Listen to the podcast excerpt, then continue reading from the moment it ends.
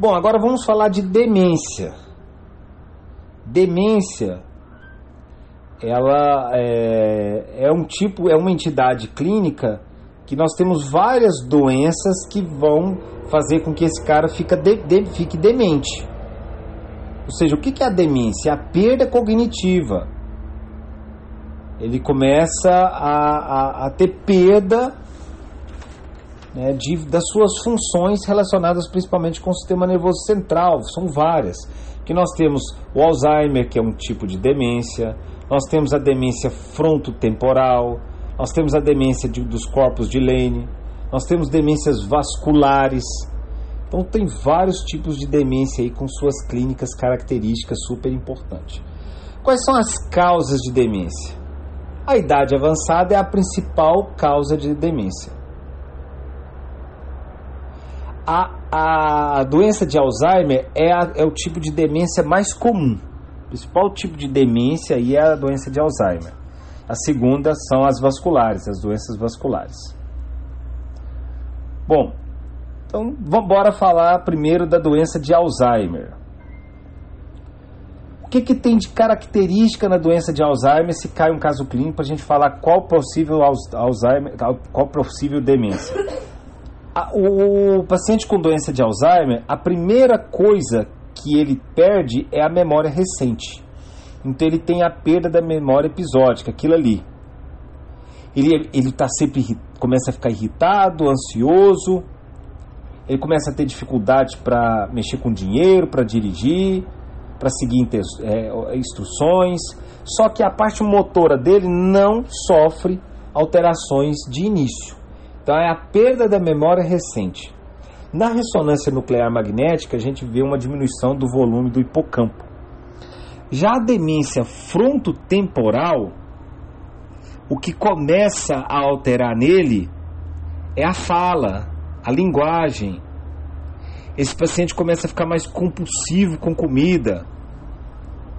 Ele começa a ter é, sinais de rigidez axial parecendo uma espondilite anquilosante. Ele pode começar a desenvolver paralisias é, no olhar, o olhar fica muito paralisado no, no, no sentido vertical. Porém, por característica, ele, a parte motora dele ali, ele preserva, por exemplo, a capacidade de desenhar. A linguagem, a fala é a primeira coisa que começa a alterar nessa pessoa. Já a demência dos corpos de Lane, a primeira coisa que ele começa a apresentar é as alterações visuais. Ele começa a ver coisa, ouvir coisa. Só que aí você fala, meu Deus, é uma esquizofrenia. Não, velho normalmente não dá esquizofrenia, não. Ele começa, é, ele perde a capacidade de desenhar. Porém, uma coisa interessante nele aí. Esse paciente com demência dos corpos de Lênin, o que está ficando doido, começa a ver as coisas, ele preserva a memória essa demência dele pode estar ligado, pode começar junto ali com o Parkinson.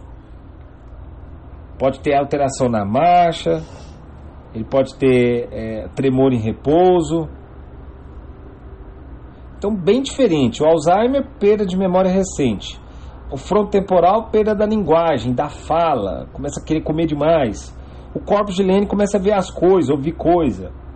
E o vascular é aquele que ele começa a ter muita fraqueza, começa a ter muita queda, o paciente começou a cair muito. Ele começa a ficar mais rígido. Esse paciente pode até preservar a memória, vai depender qual região, né, que é, é um problema vascular, qual região que está comprometendo essa oxigenação aí. Muitas vezes essa demência vascular está relacionada a um hipertenso, a um diabético, a um cardiopata. Por, bom, o, pra, o manejo do paciente demente, das, das demências, na verdade você vai tratar, vai acompanhar ele, que não tem cura, e tentar tra tratar o que tiver de ser reversível aí nesse, nesse caso, nessa clínica desse paciente. Né, reposição hormonal, B12.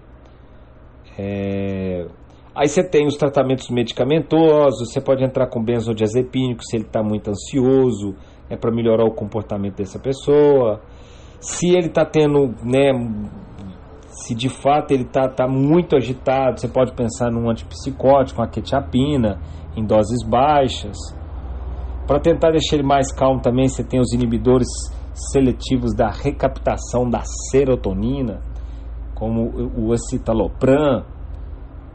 Né, você tem os inibidores da colinesterase, como a galantamina ou donezep, donezepil, perdão.